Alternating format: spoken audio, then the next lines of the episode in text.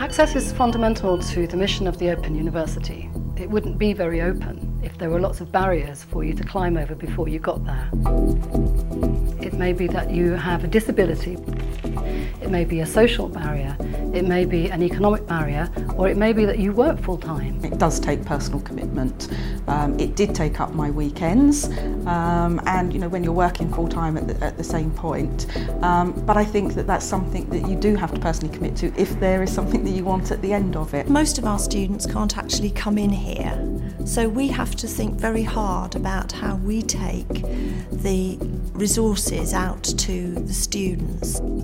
We've been able to employ some quite experimental technologies that have been developed by the Knowledge Media Institute at the Open University. Flash Meeting, which is a tool that is used for video conferencing and that allows many people to participate and interact. They include presence-aware instant messaging systems, so that means you know who is online studying at the same time as you, and you can connect with them very easily through text chat. Compendium is a uh, program or a tool that is used for making mind maps and helping students organize their thoughts. And it's really about connecting our learners and allowing them to support each other and make more sense of the resources that we're giving them and also construct their own learning journeys. What we do as a university is, is to try and um, engender a sense of independence amongst the, amongst the learners. What we've employed is a virtual learning environment called Moodle. It's open source, so it's very low cost to develop it means that quite a number of courses are now beginning to deliver online materials, which immediately then links into the collaborative frameworks that we have. Such as discussion forums to connect up our students. It gives them ability to record their learning in things like learning journals and publish those thoughts and notes with other students.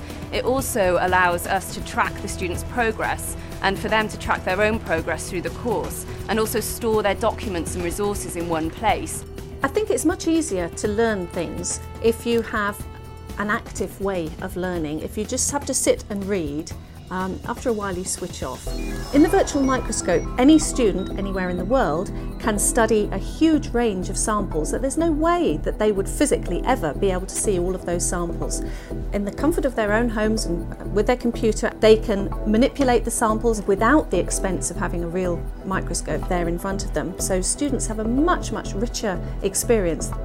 We've always designed here from scratch for the learner so what we want to do for you is reach you in new ways. We want to be able to have an online event running here in Milton Keynes or running online in Edinburgh or in Brussels or wherever the event is and reach you in the field. So webcasting has always been a really interesting technology for us. Welcome to something that I find somewhat scary but extremely exciting. I've never done anything like this in my life before. Um, where you've got both a virtual and a real audience. Getting to people at scale there are thousands of you who want to know about this right here, right now.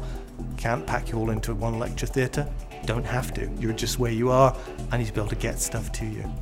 But you want to interact with me. You don't just want to sit and listen to it like it's television or a lecture.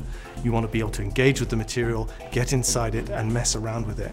You've got to be able to reach inside a package and tweak the values of a simulation and see those change.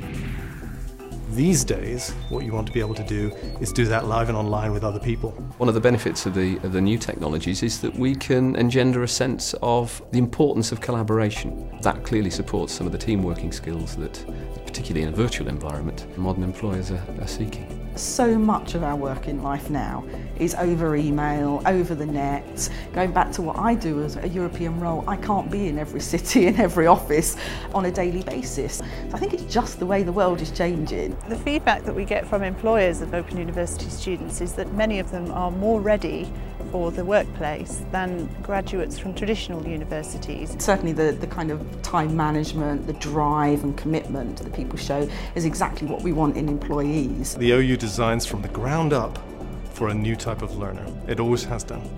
And as new types of learner have changed, as technology has changed, as the world has moved on, we've adapted to that. We've made sure that we're giving learners what they need, not what we're used to giving them.